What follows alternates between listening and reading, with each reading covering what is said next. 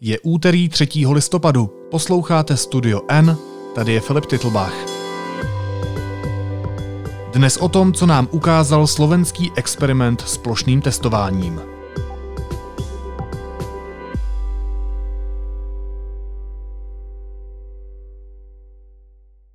Ako organizátori alebo ako zákazníci tohto projektu sme urobili skvelý krok.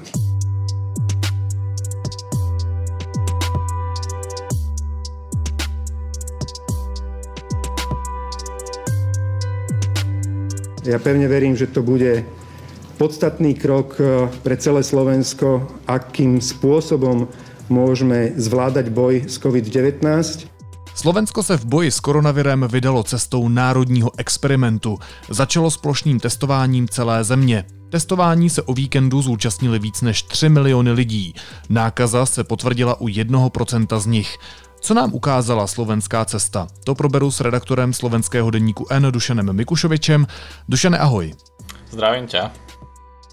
Víkendové plošné testovanie ukázalo, že najviac postihnutými regiónmi boli okresy Čadca, Stará Ľubovňa a Púchov, kde odhalili približne 3% infikovaných. Naopak najmenej ľuďom potvrdili koronavírus v okresoch Revúca, Banská Šťavnica a Rožňava, kde sa počet infikovaných pohyboval okolo 0,3%. Nechal sa ty sám otestovať? Ja som sa samozrejme otestovať nechal. Um, z viacerých dôvodov, tak ako asi väčšina spoločností. Prvý bol ten, že bol to test zadarmo a má nejakú výpovednú hodnotu, aj keď samozrejme, že nie je 100%. To znamená, že vzhľadom k tomu, že sa chcem ďalej stretávať napríklad s mojimi rodičmi, tak má pre mňa nejakým spôsobom hodnotu vedieť, že či som alebo nie som potenciálne infikovaný, aby som ich neohrozil. Myslím si, že toto bola motivácia mnohých ľudí. No a druhá motivácia u nás bola, že uh, pre tých, ktorí by sa nešli testovať a ktorí by nemali tento antigénový test uh, alebo certifikát z tohto testu, tak by platil zákaz vychádzania dokonca bez možnosti chodiť do práce. Čiže to bola docela ako keby veľká motivácia pre všetkých. Um, tak ako vláda schválila nariadenie, tak vlastne, že od pondelka platí zákaz vychádzania pre všetkých, ktorí nemajú negatívny antigénový test alebo PCR test a môžu ísť prakticky len do obchodu alebo vyvenčiť psa do 100 metrov. Nemôžu ísť ani do práce, nemôžu ísť ani do prírody, ani na hodinu si zabehať. Čiže to je tiež slušná motivácia ísť sa otestovať. Naprosto rozumím. Objevily se kolem toho plošného testování nějaké problémy? Zadrhávalo se to někde, nebo, nebo to bylo úplně v pohodě, přešel si do odběrového stanu, za minutu si byl venku a tak dál?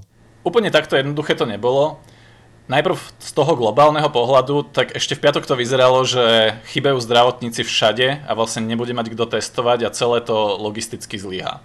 Dokonca vystúpila prezidentka republiky Zuzana Čaputová, ktorá odkázala vláde, že nech zrušia tieto sankcie, to znamená ten zákaz vychádzania pre všetkých, ktorí by sa nedali testovať, lebo tak ako jej vtedy povedali vojaci, to testovanie je nerealizovateľné, obsadených je len 60% z tímov, pre predstavu bolo 5000 odberných tímov približne, čiže na 5000 miestach po celej republike sa testovalo. A vyzeralo to, že to jednoducho že nejde spraviť. Potom sa hecli samozprávy, ale aj vláda, naozaj, že obsadili sa tie tie odberné miesta aj keď to v sobotu ráno, kedy to testovanie začínalo, bolo ešte pomerne komplikované nie všade sa začalo ako keby od rána, tak sa testovalo dobre. Pre úplnú predstavu, ako to testovanie vyzeralo, ja som sa testoval na malej dedine. Bolo to tak, že starosta, ktorá má asi 600 obyvateľov, starosta deň predtým vydal leták, poďte podľa súpisných čísiel v tú a tú hodinu, to znamená, že vy e, v dome od 218 do 240 sa dostavte v tú a tú hodinu keďže si sa mohol testovať kdekoľvek, uh, tak tam bol aj dokonca časový slot pre ľudí bez trvalého pobytu. Každopádne ja som tam prišiel. Bolo to pomerne rýchle na tých dedinách, lebo tam nebolo veľa ľudí, čiže tam si sa zaregistroval, predo mnou bolo asi 8 ľudí, po registrácii, čo si dal občianku, vy, vy, vypísal si svoje údaje, tak si sa potom vlastne, že išiel v dvojmetrových rozostupoch, m, mm, väčšinou to prebiehalo v exteriéri, si čakal, potom si sa musel vysmrkať a odkašľať. A vlastne, že otestovali ťa.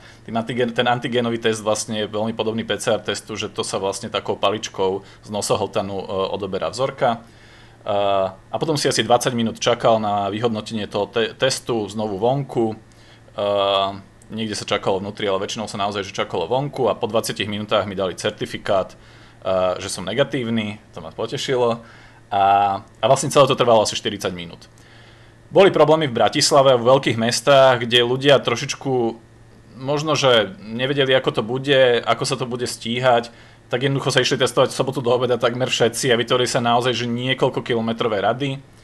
Bratislav, Bratislava, ale niektoré väčšie mesta dokonca spravili také, že drive-in testovacie odberné miesta, čo bol výborný nápad z hľadiska toho, že nebudeš čakať niekde vonku, ale v aute, ale vlastne sa to kompletne zosypalo, doprava skolabovala, tie kolóny boli na 8 hodín a vlastne, že tie drive-in testovacie miesta v sobotu prestali fungovať. Čiže vo veľkých mestách boli problémy, lebo sa čakalo dlho, ten proces predsa len, že chvíľku trval, ale nakoniec sa ukázalo, že to bolo trošičku z obav ľudí, lebo v nedelu sa už nečakalo nikde. A v nedelu naozaj e, to testovanie prebiehalo veľmi priebežne a myslím si, že tí, ktorí sa budú musieť ísť testovať ďalší víkend, lebo na časti Slovenska sa znovu bude testovať, a, tak už pochopia, že je lepšie si to časovo rozložiť a možno ísť napríklad v nedelu do obeda. No. Čiže Vlastne, že v skutočnosti bolo prekvapením, že sa to celé logisticky zvládlo, lebo to nikto nečakal a že tí zdravotníci boli naozaj že na všetkých miestach a vlastne až na pár nejakých drobných vecí to fungovalo. A to fungovalo naozaj, že od najmenšej dediny, kde žije 200 ľudí, po, vo veľkom meste, proste jednoducho všade sa dalo testovať a, a tá vláda otestovala 3,6 milióna ľudí, čiže veľkú časť slovenskej populácie. Ty říkáš vláda, ale uh, jestli jsem správně četl vaše zprávy, tak to trochu vypadalo tak, že ta vláda to lehce hodila na ty uh, místní samozprávy. Bolo to tak, ako tá praktická organizácia nakoniec vo finále skončila na tých starostoch. Jedno znamená, to znamená, že nájsť ten priestor, či to bude v kultúrnom dome, či to bude na štadióne, či to bude v plavárni, to museli vyriešiť tí starostovia. Oni tam naozaj až tak, že zapáskovali to, kde ľudia majú stáť. Jednoducho, že tú bežnú organizáciu spravili oni. Veľmi pomáhali aj so, s hľadaním zdravotníkov a zároveň aj s nejakými dobrovoľníkmi, aj s tým, že tak ako som hovoril, že aby tí ľudia chodili priebežne, snažili sa to napríklad na tých dedinách vymyslieť. Čiže áno, že do veľkej miery to zostalo na pleciach samozpráv. Zároveň tú logistiku e, za tým mala na starosti armáda, čiže naozaj, že niekoľko tisíc slovenských vojakov, a teraz myslím to logistikou vôbec to, že aby v každej aj tej najmenšej dedine boli tie antigénové testy, aby tam boli certifikáty, ktoré ľuďom vypisovali, aby sa to nahlasovalo ďalej. Mm, možno pre predstavu, v tom odbernom mieste bol vždy jeden vojak, niekoľko zdravotníkov, niektorí mohli re- realizovať vlastne že ten samotný stier alebo výter, niektorí len vypisovali tie certifikáty. Ja som napríklad na tom dedinskom bol ešte aj jedna policajtka, jeden dobrovoľný hasič, ktorí to usmerňovali. Čiže tých zložiek bolo naozaj veľa. Tú praktickú organizáciu mala na starosti samozpráva. Ale treba povedať, že napríklad možno, že sme sa to až tak nepísali, ja som to tiež dozvedel až neskôr, že to zaistenie tých zdravotníkov, ktorí chýbajú v ten piatok, tak to zrealizovali naozaj, že vládne zložky, ktoré celý piatok si dokonca najali call centrum a, a vlastne obvolávali zdravotníkov a doplnili tých chýbajúce miesta. Čiže áno, technicky to v tom teréne zrealizovali starostovia, ale, ale aj tie centrálne vládne zložky ako keby mali na tom veľký podiel a samozrejme armáda. Když jsi mluvil o tom certifikátu, který si dostal, to znamená certifikát, že jsi negativní, gratuluju, tak tenhle dostalo dalších 99% lidí. O té přesnosti toho testování se ještě budeme bavit, ale jak teď s tou informací, že je v populaci zhruba 1% nakažených, bude Slovensko pracovat? Nebo pracuje už? To najzákladnejšie asi čo z toho vyšlo, je, že to nie je len 1%. On sám premiér Igor, Igor Matovič upozorňuje, že senzitivita tých antigénových testov je ďaleko nižšia ako PCR testov. To znamená, že on sám dokonca hovorí, že my sme odhalili maximálne jednu tretinu až jednu polovicu skutočnosti nakazených, takže ak hovoríme o tom, že ako máme premorenú populáciu, tak ten odhad je, že je to minimálne dvojnásobok, čiže 2%. S tým, že to 1% sme teda ako keby neodhalili tými antigénovými testami, samozrejme čas ľudí sa testovať nebola a tak ďalej. My sa teraz ešte debatujeme o tom, že čo s tým, že čo s tými dátami. Uh, myslím si, že skôr asi je, je tu napríklad, že jedna interpretácia niektorých takých spochybňovačov je, že to 1% znamená, že teda buď to žiadna pandémia nie je, čo je veľmi krátkozraké, lebo slovenské nemocnice sú už plné a naozaj, že špeciálne na severe kolabujú. Alebo tie testy neboli citlivé, čo zároveň, no je to tak jednoducho, tie antigenové testy majú nejakú obmedzenú senzitivitu. Čo sa ukázalo je, že je veľký rozdiel naprieč krajinou. To znamená, že sú premorenejšie okresy, ktoré sú severné a, a menej premorené, čo možno z pohľadu českého poslucháča môže byť prekvapivé, že to je Bratislava. Kým v Prahe je vlastne že jeden z najväčších problémov, tak v Bratislave je síce v absolútnom počte najviac infikovaných, ale vzhľadom k tomu, že je to veľké mesto, tak ten pomer je veľmi nízky. Dokonca sa ukázalo, že je to len 0,3% Takže a zároveň aj napríklad dáta z tých PCR testov, z toho klasického priebežného testovania ukazovalo, že tá pandémia sa v Bratislave podarilo čiastočne, za pandémiu sa podarilo čiastočne zastaviť. Mm, takže my zatiaľ ako keby premyšľame, čo s tým a čo, že, čo nám z toho vychádza, čo nám to hovorí o populácii. No, ukázalo to, že zrejme ten vírus tu nie je až taký rozšírený napríklad ako v Českej republike, že tie PCR testy mnohé zachytili, ale zároveň to ukazuje, že naše zdravotníctvo je na tom tak zlé, že aj pri nižšom počte infikovaných ako v Českej republike nám nemocnice kolabujú.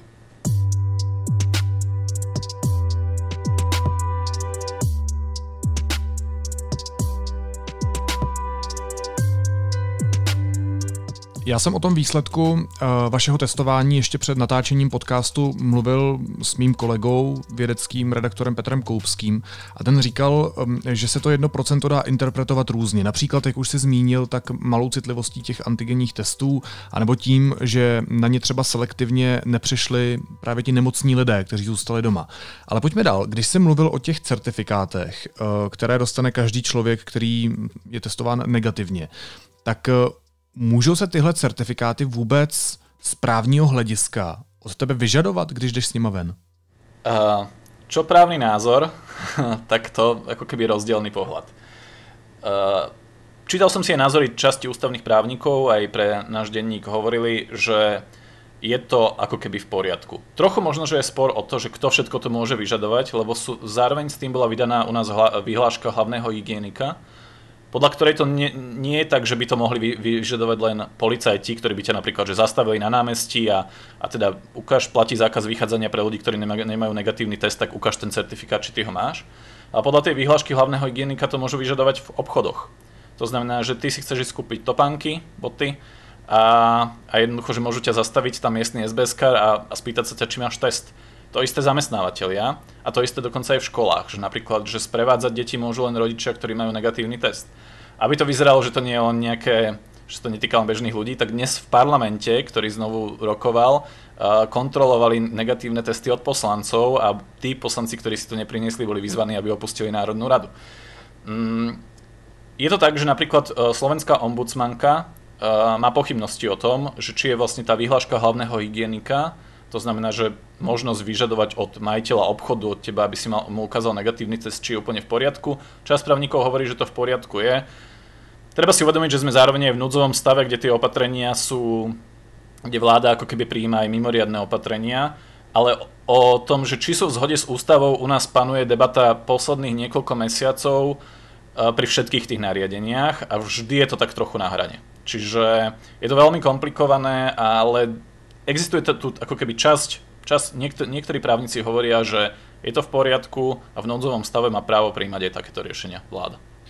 Mm, když se člověk podívá na tu mapu, tak z pohledu Čecha a Pražáka je zajímavé jednak to, že v Bratislavě vyšly výsledky uh, tak příznivě, to už si říkal. Ale pak ještě jedna věc, když máš před sebou mapu Slovenska, rozložíš si ji, tak vy jste se prakticky rozdělili na sever a na jih. Proč? Oni už aj vlastne tie priebežné výsledky PCR testov ukazovali, že naozaj že veľký problém je na Orave, časť problému je napríklad v Bardiove, to je na severovýchode Slovenska, Mm, vlastne ukázali aj tie antigenové testy, ale aj tie posledné výsledky ukazujú, že zároveň okolie Oravy, to znamená celý ten sever Slovenska, začína by, začínajú byť nové ohniska. My tie presné vysvetlenie, ne, ne, vysvetlenia nemáme. Existujú napríklad že také teórie o tom, že na tom severe Slovenska, špeciálne na tej, na tej Orave, existuje alebo žije populácia, ktorá je religióznejšia, to znamená, je tam viac veriacich ľudí, sú tam väčšie rodiny, ktoré sa častejšie spolu stretávajú, sú tam väčšie svadby. To, je, to sa týka napríklad východného Slovenska. Svadby boli v septembri jedným ako keby zo spúšťačov tej pandémie na Slovensku. Bola tu veľká debata o tom, aký počet hostí má byť na svadbe. A kým na západnom Slovensku chodíš na svadbu, kde je bežne takže 50-60 ľudí, je to také akože menšie, tak na východe sú svadby o 200 ľuďoch úplne v, po, e, v pohode. A boli napríklad, že jedno z najznámejších ohnízd na Slovensku je svadba, kde sa nakazili desiatky, naozaj že desiatky ľudí, špeciálne v tom Bardiove.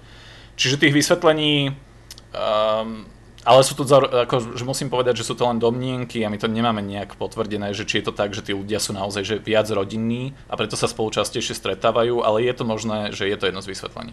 Je to zajímavé vysvětlení, ale když si Dušané zmínil to náboženství, tak považuješ za zázrak, že se u vás to plošné testování jako podařilo udělat?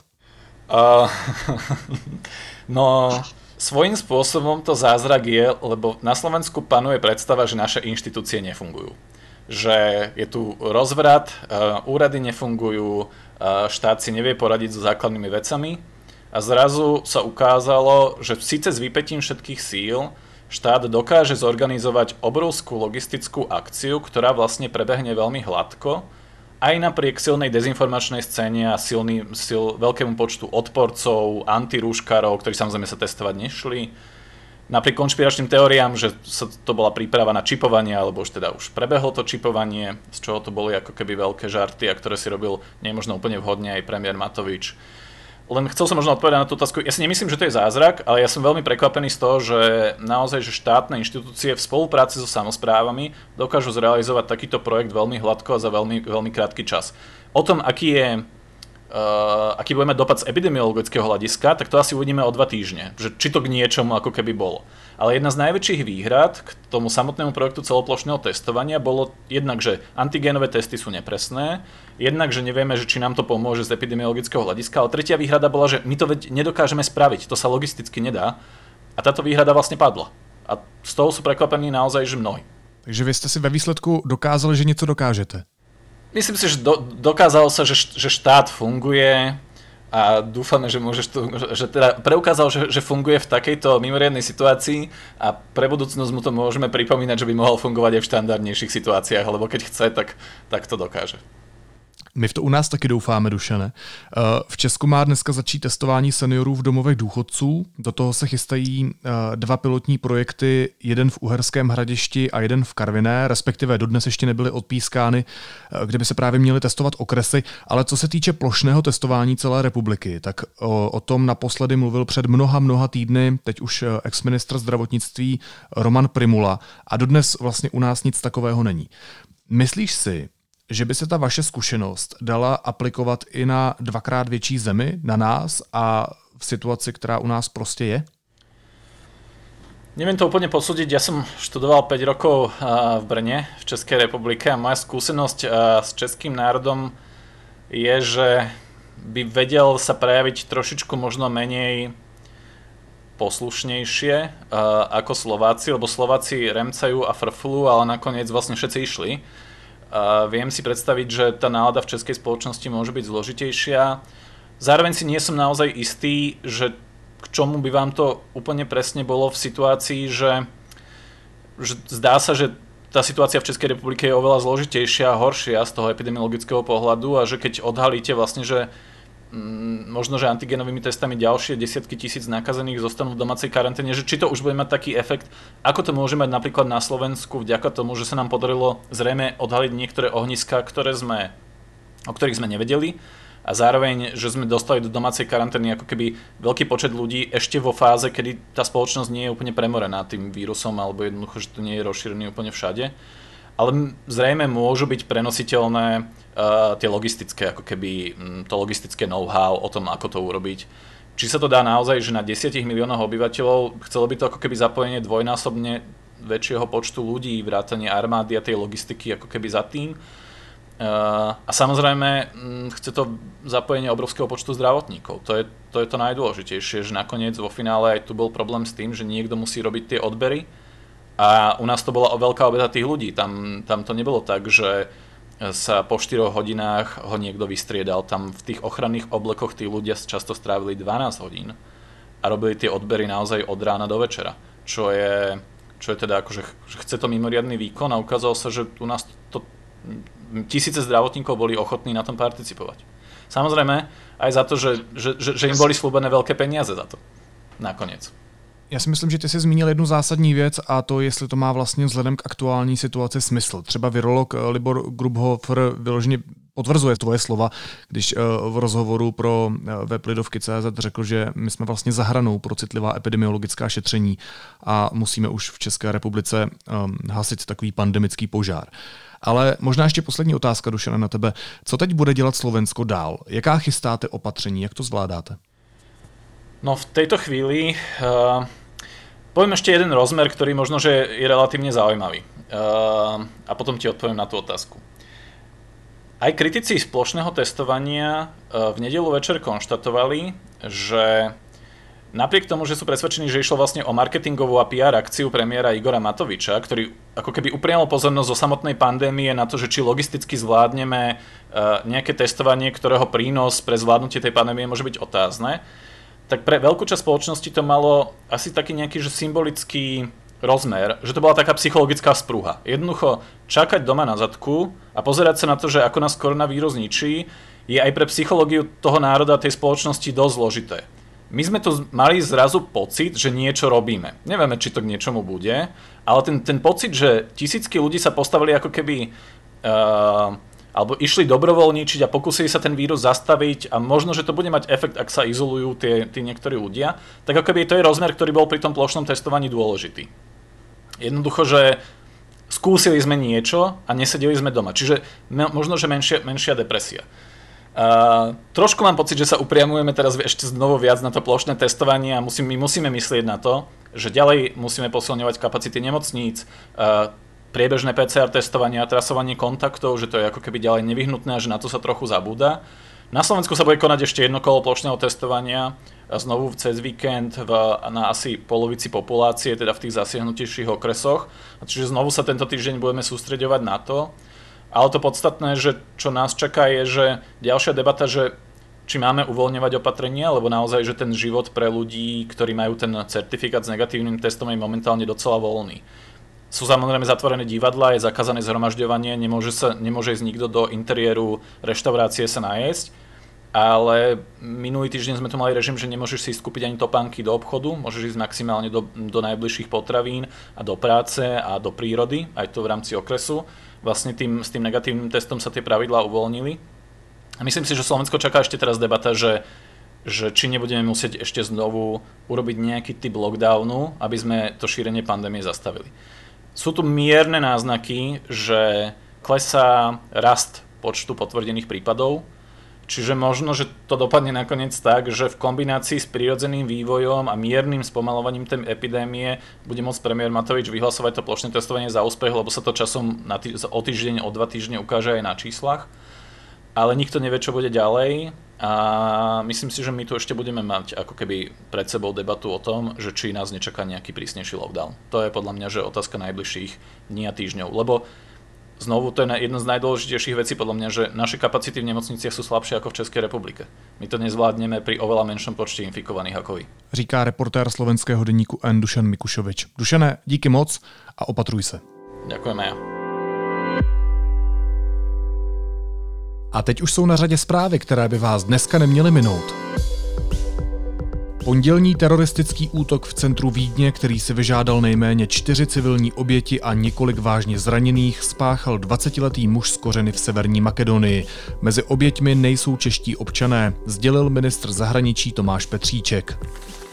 Počet obětí včerejšího útoku na univerzitu v Kábulu vzrostl na 35, dalších 50 osob utrpělo zranění. Většina obětí je z řad studentů. K útoku se přihlásila regionální odnož islámského státu začaly nejočekávanější volby roku. V poledne českého času, tedy v 6 hodin ráno místního času, se otevřely hlasovací místnosti na východě Spojených států. Vláda schválila testování v domovech pro seniory. Všichni klienti a nově i zaměstnanci budou pravidelně podstupovat antigenní testy. Uvedl to po jednání vlády ministr zdravotnictví Jan Blatný. Podle odborů a poskytovatelů sociálních služeb ale chybí domovům pro seniory či postižené zdravotníci, kteří by pravidelně testy na koronavirus prováděli. Vláda také schválila obnovení profesionálních sportovních soutěží. Oznámil to na Twitteru šéf Národní sportovní agentury Milan Hnilička, který potvrdil, že profesionálové budou moci trénovat také ve vnitřních prostorách. První blok běloruské atomové elektrárny, kterou v Bělorusku postavili Rusové, začal 6 minut po 11. hodině místního času dodávat elektřinu do sítě. Ve stejnou chvíli sousední Litva odmítla běloruskou elektřinu nadále importovat a nejvyšší soud projedná případ, který může změnit přístup soudů ke krádežím za nouzového stavu. Z rozsudku, který má deník N k dispozici, vyplývá, že nouzový stav není přímým ohrožením státu a krádeže během něj nejsou společensky škodlivější než za běžné situace.